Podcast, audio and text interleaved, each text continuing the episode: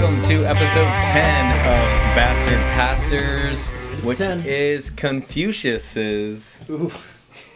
favorite spiritual. Do spiritual you Google those like right before we start, or do you do that ahead of time? Although I'm running out. I think next we have uh, uh, So we should make a website. Alexander, Ham- Alexander Hamilton, and that's it. We should make a web- or you could do his like the girl he fathered with a slave. Oh, she would right. be his bastard child. Ooh, keep going. We should do a famous website, a website of famous bastards. We should do We a should. spin-off Ooh. merchandise, Famous bastards, a yes. Twitter feed of famous bastards. This uh, Alexander Hamilton's picture. Things I love bastard bastards- Things bastards say. Um, well, today is a little bit different. We sat down with world-renowned Walter Brueggemann for us. Brueggemann. Is it Brueggemann? I think so. I know, but it's like the man with two N's. Yeah, he's, Brueggemann. he's a dude from the Midwest. Man. Brueggemann. Uh, which I had, I called him Mister, and you called him Doctor, and I was like, I oh, did. great. uh, super fun. Uh, we went to go meet him for lunch before we podcasted, and At his request, Jason almost hit him with I, the car. I totally almost hit him with the car in the we, parking lot. we peeled around the parking lot because we were running late, and I was gonna hop out, and Jason was gonna go buy a microphone real quick, Because I forgot the microphone. and we slammed on brakes and almost hit was right there. Walter Right. Brueggemann. I almost ended a brilliant career of one of the most, the foremost scholars of the Bible in the world. Although, what a story that would have been. We went to go podcast with this guy, and we killed him. Uh, we could interview the EMTs. yes. Hey, can we still talk to him? While Can he's we still like? We just need a couple. An hour, man, is all we need. Uh, it, it was a great conversation. He's a super brilliant guy. He's written super uh, awesome books. He's also super. He's one of the reasons when we look at the way we do ministry, it's cause of dudes like him. Dudes like him have set the standard, I think, for how followers of Jesus are supposed to, especially interpret the scriptures and then act on them. And he's a breath of fresh air in the world today that's filled with awfulness. And he lives in Cincinnati. It Cincinnati. was Cincinnati. But he, pay attention to how political he was. I was amazed at how how quickly he would bring up politics and how quickly he was. I mean, to our waitress, he kept telling her that she had to vote for Hillary. Like he wasn't even polite about it. Like, and he wasn't rude about it either. No, but it's- it's just awesome. direct. This is what you have to do. So um, this is our interview with uh, Walter Brueggemann. All right, should we uh, film our? Good. All right, so we are here with Walter Brueggemann, who. Uh, how many books have you written? I actually tried to look up a bibliography I online and don't I, lost count. Depends on what you count. So Yeah, well, what? people say a hundred, but I 100? don't know. Yeah. So I've written zero, so Well- probably one there. that would mean uh, average fifty. there you go. Pretty good. Uh, so I want to start off with two stories because I think they're funny, um, and I don't know if you remember. Um, it was probably four years ago, maybe longer. It was a long time ago, four or five years When we ago. first started the church. Um, I had a Bible study at my house, and we would just pick regular, uh, you know, just pick books and go through them. And so we had your s- a little, real small Psalms commentary that you did, Yep. uh, which we actually we preached through as well. Mm-hmm. Um, and so we finished it, and our Bible study was really heavy around a meal. Like my wife's a good cook, and we would do this giant meal, and and then we just kind of have loose talk around the table. Um, so I was like, well, I'll send an email because I heard you were in town um, to Mr. Brueggemann and ask him if he would like to come and have dinner with me and my wife, and so we can all say, "Hey, we just read your book." And I sent you an email, and you were like, uh, "I appreciate the offer, but no." so then uh, I was like, "All right, fair enough." Um, and then everyone was making fun of me, like, "Well, he wasn't really going to come. That guy's getting paid to speak. Why would he come to your house?" And I was like, "Yeah, for free, yeah." And so then I ran into you at a bar when you were doing the uh, the theology talk, and me and you have a selfie together, Oh, well, all which I guess you did not know. um, and let's see, I don't know if the date is on here, but it was like it was a long time ago. Yeah, I remember. And so me and you have a history Good. together, and then uh, and then so then I asked if you would be on the podcast, and I was like, "Yeah, he's gonna say no," but he said yes. So Yeah. it's just built over time. Yeah. Yep. So I, I did my I Well, logged I, I in, protect my evenings when my wife is home, but which is day very good. do Yeah. that. So Whereas I, if somebody offers me a free meal, I say yes. I just show, if there's a meal involved, I will. yeah, More so if there's a beer, but if there's a meal involved, I'm going to be there, and you're gonna want me to leave at some point. we were just actually on the way over here um, after lunch. We were talking. He, we were saying like, "Oh, what would it look like for someone who has written so much and who has thought so much for to come to our church. And we were like, oh, we'd probably just make him preach like all the time. and then uh, and we were like, oh, well, what if he wouldn't want to? And Jason, Jason goes, which is totally true. Well, I'm just going to repeat what you've already written down anyway. Because I think that I was like, isn't that weird that like we have probably like preached to other people things that you've written, uh, which to me is very odd and it's very uh, Yeah. Well, it was, somebody said that Adam in the Garden of Eden was the last guy that said anything original. Everybody else is just repeating. just repeated. I I think it's a big deal, and we I've said for a long time when I got my master's degree in in biblical studies, my church doesn't care if I have a master's degree. Like nobody cares. Uh, There's there's no denominational pressure to, Right. to move up. But it was one of the things that I that I felt like if I'm going to to call people to a new way of thinking about Jesus, I had better have some background or credentials for a reason to say that. Like if I'm going to ask you to think a new thought, which is hard for people, it's not something I just made up. I could say, Dr. Brueggemann made this up. You call him if you don't if you don't like what I just said. I didn't say doctor earlier. Was that offending? No. Sorry. I said Mr. is Tate. not on my birth certificate. Um, so one thing I, since we only have a little bit of time, would love to talk to you about or just hear or have a conversation about is, um, I think, especially after reading the prophetic imagination uh, and hearing you talk about that and hearing some of the other things you've talked about over town is uh, maybe where you see the role of like the modern pastor, like the modern everyday. I work at a church or I'm head of a Christian community. Yep. Like, because I feel like it's evolved or it's evolving or maybe Yeah. becoming something different. Yeah. So, anyways, do, just initial thoughts on that. Well, uh, to to uh, continue the trajectory of prophetic imagination, which is sort of what I do. Well, I- why don't you define, just in case I'm sure people have, what you mean when we say prophetic? Well, prophetic imagination? imagination is the name of uh, one of my early books, and by prophetic imagination I mean that in the Old Testament the prophets imagine the world uh, out beyond the world that is commonly taken for granted, and they do that in poetic ways that they say are inspired. And to continue that, I think that we live increasingly in a closed economic technological system uh, that does not want and is not able to think outside of that closed system.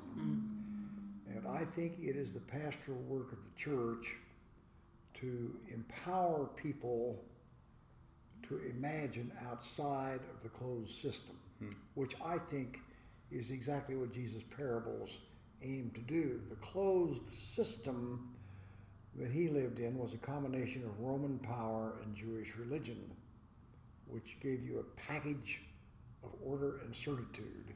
Hmm. And his parables continue to disrupt that.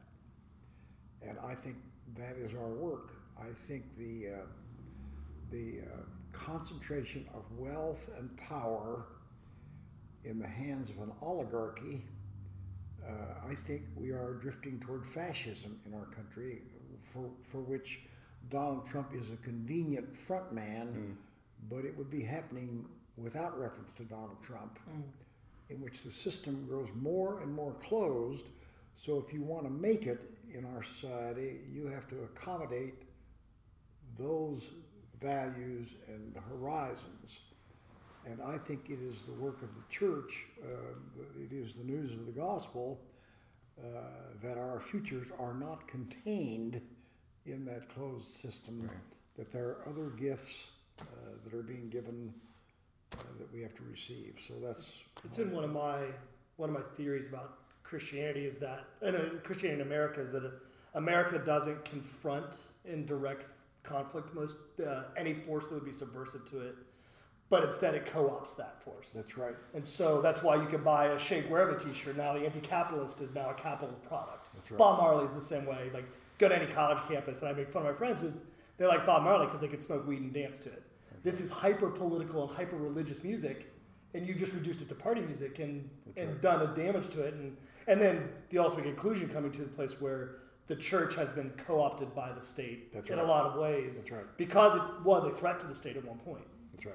So What happens if you if you uh, try to do that? You get put on a talk show, and then you become a part of the. Right, right, right. Yeah. Uh, so when I hear that, I want to throw up my fist and say, "Yes, that's so right."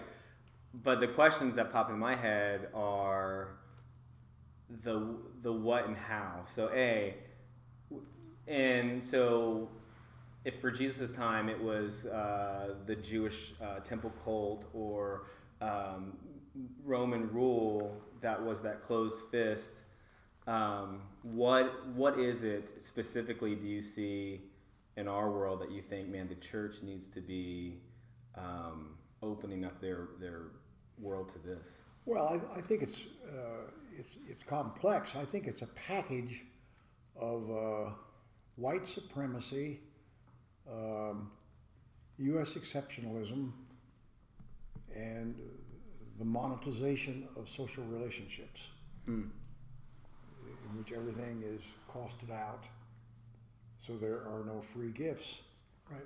for anyone. Right. And, and I think that combination is so difficult to critique and it's so difficult to imagine outside of that system because we are all so contained within it. Right. Well, does it, as somebody who just got out of seminary, seminary doesn't train you to do that. Seminary trains you to teach and to maintain the system, and That's right. and, and everything we value is, is systematic, right? We value committees and we value agendas. I, I came from a Presbyterian background where Jesus would have had to have met with our subcommittee to then ask the session Right. for time on the docket, right? Because we would value order. It's Martin Luther King's the white moderates who value order above all other things. That's right. That's right. and then and that's what we're trained to do. I'm trained What? to teach just like a just like a And not only that, I feel like the past the pastor became a paid position That's right. which is not horrible. But Yep. I remember the just leaving Bible college. I was 21. Just spent two years in Greek studies and learning all this stuff and learning like, man, there are new ways to think about stuff. Got to a church where I was a youth pastor and started like teaching kids like, what about this? What about this? I quickly realized that if I want to get paid, I Yeah. gotta stop doing do these that. That's right. total on. And I have uh, my question for other like some of my old seminary professors or other people I meet was like, well, what do you do with this thing, this knowledge that you feel like you have, Yeah. or maybe a thought on Jesus, the Scripture, or things that you feel privy to, but that's not popular to talk about, or that doesn't, uh, no one wants to hear it. Yeah. For us, the answer was go plant your own church. Yeah, that's right. Speaking of, of what you just said, do you know how the church is like a, a football game? no. They are both a series of committee meetings interrupted by spasms of violence. But that, that was definitely true at the Presbyterian church that I worked at. and we had to have extra meetings to talk about the meetings and stuff. The, the interesting thing about that role that you're talking about is what, at least in my experience, there is a difference between sort of the prophetic role in calling power to account versus the pastoral role of leading people towards new ways of thinking Right. Hmm. and they have very different tactics to them. Like if I'm going, I could I could stand up and rant and rave about injustice in the world, and I do. Yeah. Yeah. But if I do that in a heavy-handed, or if I do that in the wrong tone or with the wrong words to the wrong people, they're just going to shut me out. That's correct. Because the system rewards them for shutting me out. That's right. Right. That's- It- that's- it's easy to ignore exactly me. right. Yeah. And so it's been the thing that I probably have struggled with the most is, and we've talked about this. How do you move as a pastor? You have these social justice ideas or these ideas of what God's mercy and God's justice call people to. Right. How do you move a whole group of people with you Yeah. and not just? Because I mean, that's what's interesting about our church is that we have we don't have the fights, we don't have the violence, uh, uh, uh, you know, arguments like that. That that's all gone. But I do find it very frustrating or hard to get a group of people who've come together because of the commonality of Christian or Jesus, but then get them to that spark that says, and this is what we're called to, or this is what's going on, because they're only going, they they love us, they really like us, and but there's going to be a moment where they're like, eh, I'm not going that far. That's right. Like, That's oh right. yeah, I, I hear you, we should, but I'm not doing that. I'm Or not going to show up. Or even it's cool if you do. Yeah, it's, It's, cool great as if you, do. you use do. the representative of That's the church, right, you as the right. professional. It's if you want to go to a protest, go to a protest. That's great. Dude, We're not going to put time into that. Right. We, we got busy schedules, and I. The tough. joke example is when my computer breaks, I call one person. They put me on hold and transfer me to somebody else.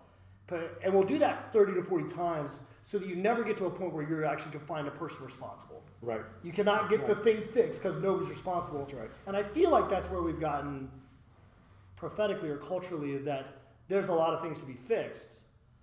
The problem is so complex that we don't know how to do it. And I understand now why the Desert Fathers emerged early in church history to just throw their hands up and be done with it. That's right. We're done with all of this. We can't That's read right. it. We leave. Well, I mean, one Sunday I even just brought up the notion. It was just a side comment that hey, our identity isn't as Americans, but as Christians. And this one dude was like, "The hell with this," and Yeah, got yeah. up and left, walked out of the church. And it Yeah. was like, I wasn't even trying to say anything crazy. I just Yeah, thought but that that's was the U.S. exceptionalism. right. And it's Yeah. just- Well, and it's hard just to get people to turn that. My guess is the first, the first step is getting people to be able to be introspective.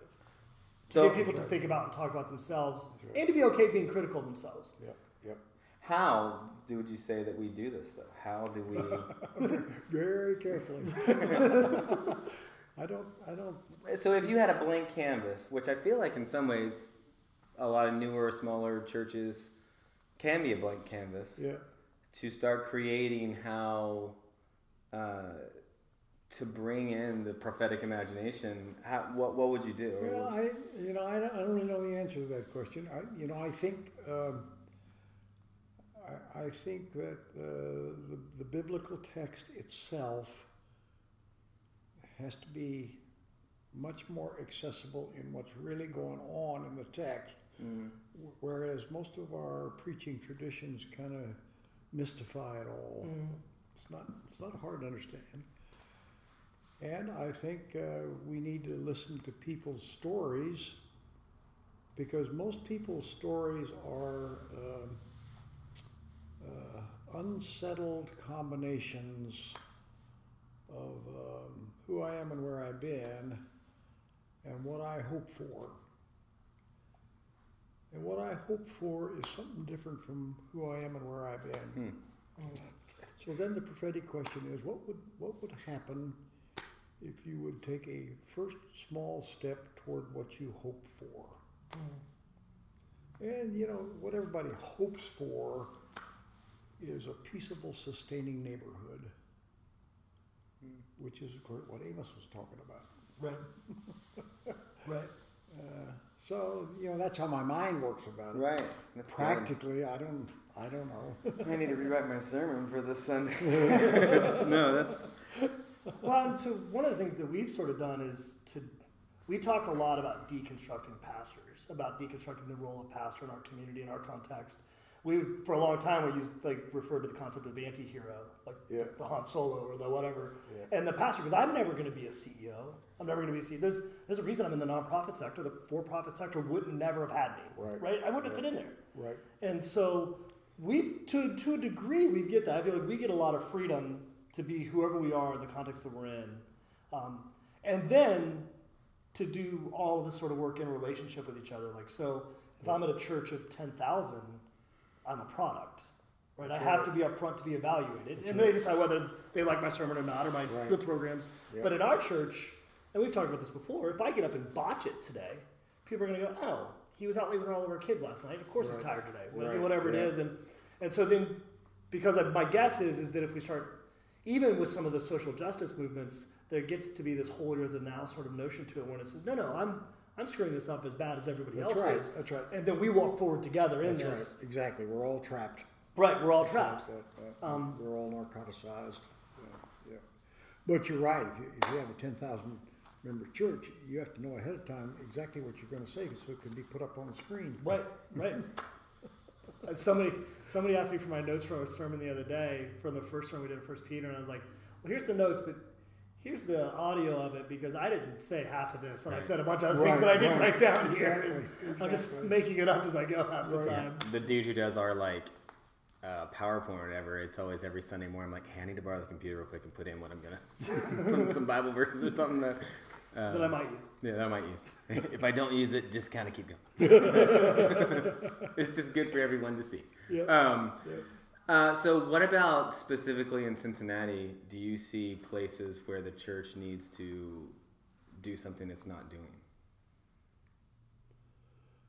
Well, uh, I told you I was at this modest little protest last night. Obviously, the, the criminal justice system in uh, County is totally out of hand. The uh, poverty level for uh, children in our county and all, all those kind of things are uh, products of a, of a skewed, anti-neighborly, unjust political economic system. Where you bite into that is really hard. This this church, my church, has uh, signed on with the Boys and Girls Club, which is a modest little strategy that you hope you can help uh, children from disadvantaged neighborhoods uh, get a head start about some stuff. But that doesn't affect anything systemic. Right. And uh, uh, this congregation is mightily resistant to any engagement with systemic questions. But the, the systemic questions somehow have to be addressed. Yeah. So, When I was so I grew up in Westchester, as white bread as could be. yeah. I went to Miami University, which managed to be even more white bread than Westchester was, and then I was a student teacher in Over the Rhine, and it was the first time in my life I had ever been a minority in the building that I was teaching in, and it was the first time I'd ever had multiple black friends, Yeah. and it took a week before my my opinion started to change on things. Yeah. It was amazing how much breaking through, because my, my advisor in Miami was furious that they would send me to this school to teach because I should be going to a Lakota or a Mason or Lebanon, the school district I come mm-hmm. from. And he was mad that I got to this. And it was amazing how quickly getting outside of the way the system trained me and trajected me to stay with folks that I only looked like and knew and thought like, Right. immediately my thoughts started to change Yeah. and and that wasn't threatening because I was doing it, and it wasn't in. It was it was in the context of these are people I know and care about. These are Right. kids Right. that I that I teach and I love every Right. day, and um, they're not lying. But it sets you on a different kind of growth trajectory. Yeah, immediately. And then and because my my parents are sort of frustrated with my what they would call my my radical turn to the left.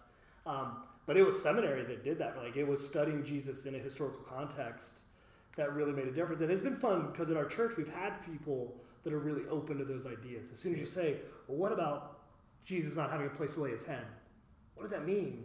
Like it's not just a pithy saying. That means a, a man said this to other people. Carpentry carpentry business isn't going so It's well. not going so well. Not a very good entrepreneurial entrepreneur. That's right. It failed, don't you? Ooh, this should be our next sermon series. Jesus, the failed entrepreneur. failed entrepreneur. Um, but it's but I think that part of it is just my personality is okay with with both failure and uncertainty. Yeah. So See, but whereas I- my personality, I hear, all right, we got to do something. What can we do? And Yeah. then I get stuck with, well, I don't know what to do. Uh, I mean, is it demonstration? Is that Well, I I think uh, that community organizing action is what has to happen. But for people who are not ready to do that, I think the most important thing that the church can do is to have conversations with the other who is unlike me. Now, that may mean for whites, blacks, it may mean for Christians, Muslims.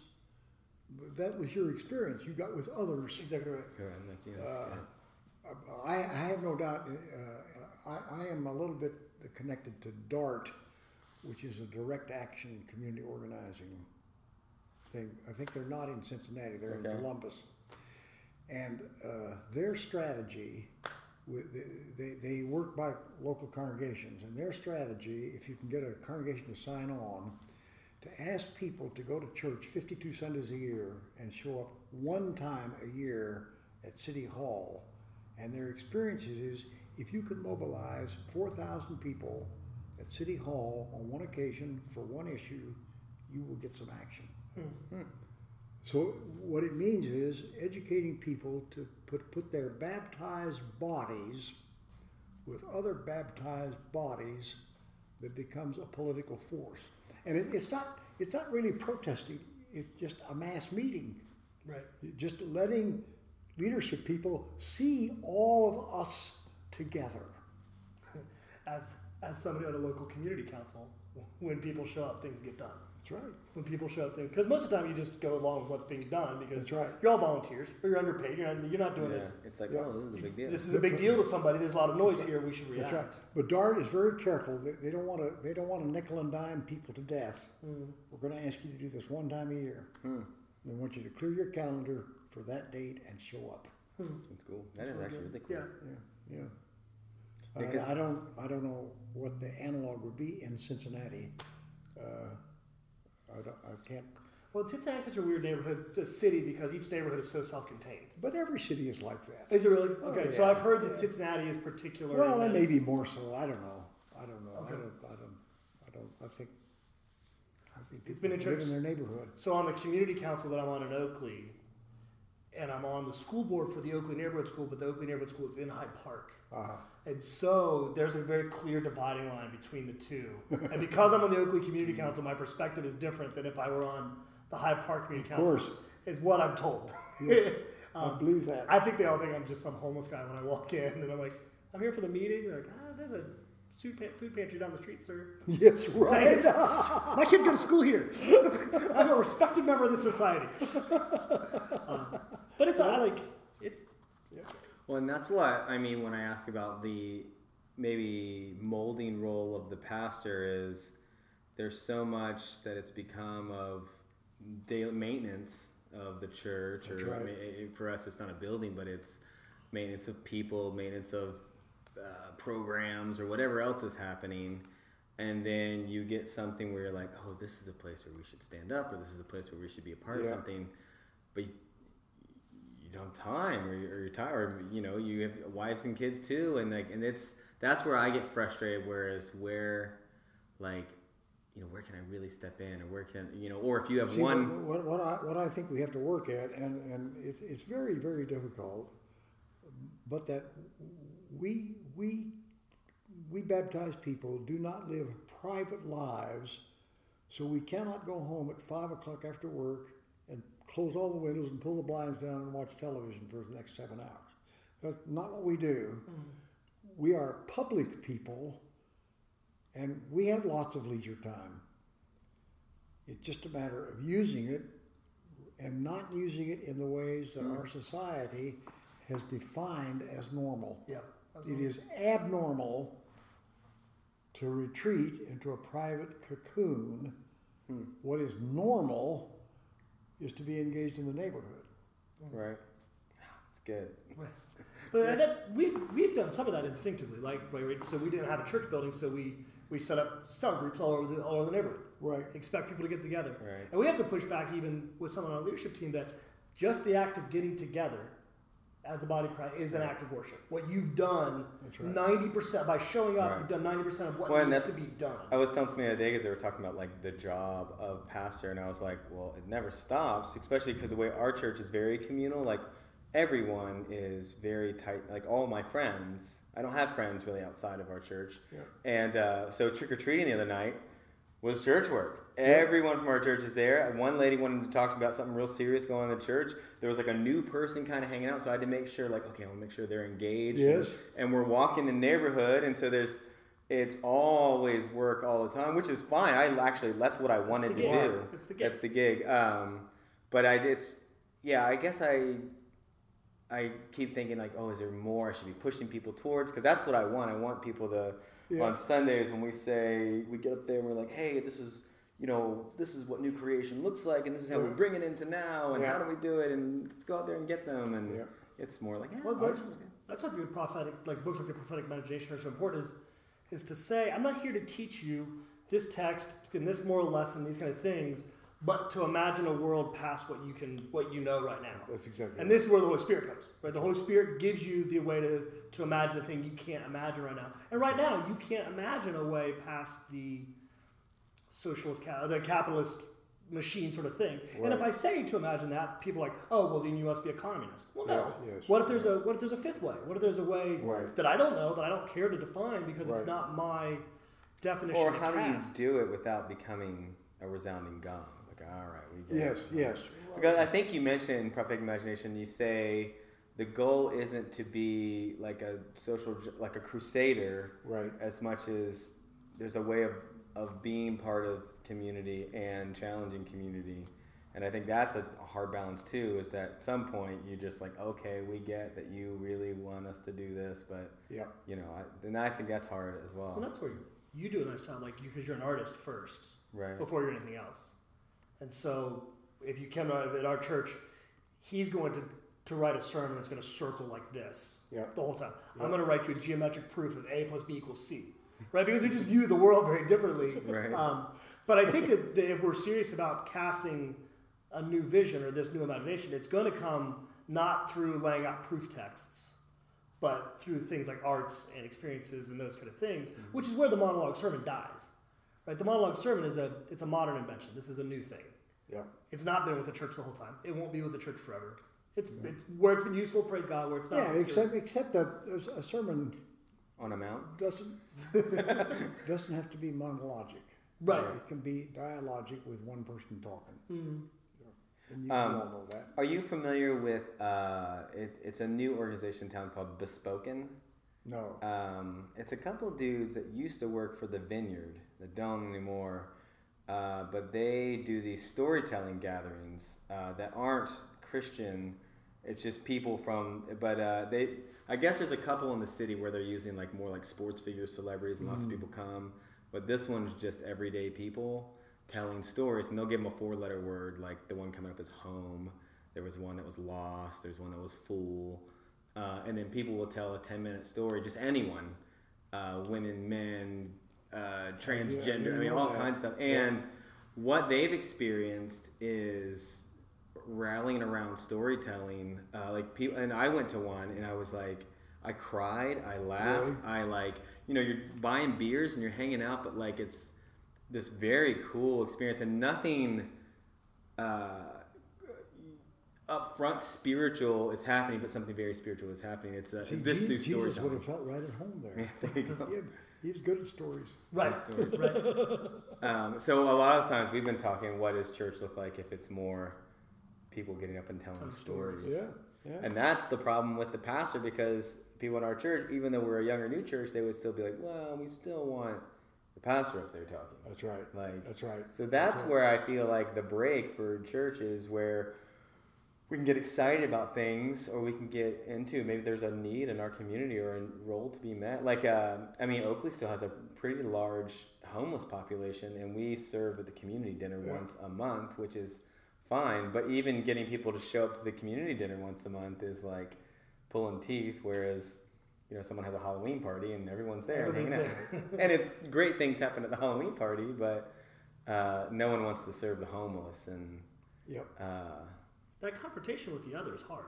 but they like that their church serves the They like homeless. that the church serves. Yes, right. Our right. church does serve the homeless, so and I don't know. So that's where uh, I have a uh, a physical breakup when I read a book like The Prophetic Imagination. And actually, when I read it, I actually thought immediately of Jason because he's I feel like he's the prophet of our church who especially can see injustice and calls it out. Um, but then the actual body showing up and doing I, I like what you say your baptized bodies showing up. Yeah. And I feel like that's our problem is that we're not Yeah. showing up. Because we have been we have been transposed into being consumers. Right. And one of the things we consume is television. We consume uh, televised sports. It takes up huge amounts of time. Mm. Yeah. It's about nothing. It's worse than nothing. It's about violence and sex and money. You would love our friend Tyler. we would love a red Tyler. He's the one that showed up at the bar that night with questions for yeah, you. yeah, And didn't get a chance. Anyways, no, that's yeah, yeah. But you know, that, like there's that's it's hard. It's such a hard. I mean, and what you said is so simple, right? TV, uh, internet, yeah. phones, Yeah. all these Yeah. things. But it's that's such a break from our world, right? It's such an illusionary world. when we went to the first time I went to Israel, I wasn't going to have internet access the whole time I was there, and I stressed out the whole time playing around over them. I- what- what- and it was so freeing by like the second day. I was like, this is amazing. This is great. Yeah. The second time we went, our bus they'd upgrade all the buses. All the buses had Wi-Fi, and so everybody had internet. Oh, it geez. completely changed the trip. It completely changed, Of course, right? And so. you couldn't look at what, what was out the window. Right, because you're using the phone, um, which I'm guilty of more than anybody. I went on a seminary trip to China, and two of my colleagues never saw anything because they were busy filming. No, right. Oh, I get mad at my wife for that a lot of times with our family things because she like we uh, carve pumpkins or we'll dye Easter eggs. Well, did you get a picture? We have to Yeah, picture yeah. it. And I'm like, hey, these pictures are all just saved on a, do- a file somewhere. We don't even like print them out and put them up. and like B, like we don't have to document everything. But There's a, there's a, I think it's a Time Warner ad uh, about they have this birthday party for this child, and this guy, this uh, adult, rides the bike around the party, and the, the, the, the child whose birthday it is, all she is doing is filming everyone else at her party. That's that's her party. Yeah, but it takes a it takes a lot to imagine. It takes a lot to imagine all of our training, every both formal and informal education and social social pressure, of everything push us in one direction, and then the church becomes the one pull, right? The one the one small stream trying to go this way. That's right. Um, and my the, the the real answer for a lot of this is just giving people grace to do it and screw it up. Like That's right. you make people aware, and then reward like reward, the community rewards Yeah. things when they go well, Yeah. and you stay with people when they Right. when they botch it. Yeah. Or it's like I, as soon as we were about this, I, I immediately thought of Acts and the role of the deacons. Like, oh well, you need to do all this serving work so that you know the apostles can go and do the prophetic imagining. Like I was like, we need some deacons at our church to do these things so that we can go prophetically imagine. That's that, such a new concept, right? I just solved it right there. Adam said something new, and me right there. That's right. You're the second Adam. Man. That's good. Uh, I think that's it. Yeah, it's really good to talk It's an to you. honor that you would be. Well, it's spend great time to. with us today. We Thanks thank you for lunch, No, no problem. and I'm so glad to know about your place. Yes, you should come. Red Tree, I say, Arkham. uh, my, my, my wife gets over there a lot more than I do because her hair, she's all the time over there. Uh, I heard so in the recession, uh, like 2009, 2010, art sales, you know, obviously dropped because people weren't buying art. But they say salons didn't lose a single I'm sure customer they will. because My- people my will still pay to get their hair cut. If we had to borrow money, yeah, that's they say they uh, it was uh, it was something else. It was beer and uh, haircuts. Like people won't. I mean, we know two friends who started breweries in that, in that, Is that that right? and they're doing great. Yeah. They're doing great. speak of breweries, have you all run across Troy Bronsink? Uh, oh, is he at He's run the Hive. Troy? I know that name. He was my student. It, it's over. Did he just write a book? No, no Okay, never mind. he, he uh, th- there's a place. Uh, Troy do you do you say the West End on Hamilton? Yeah.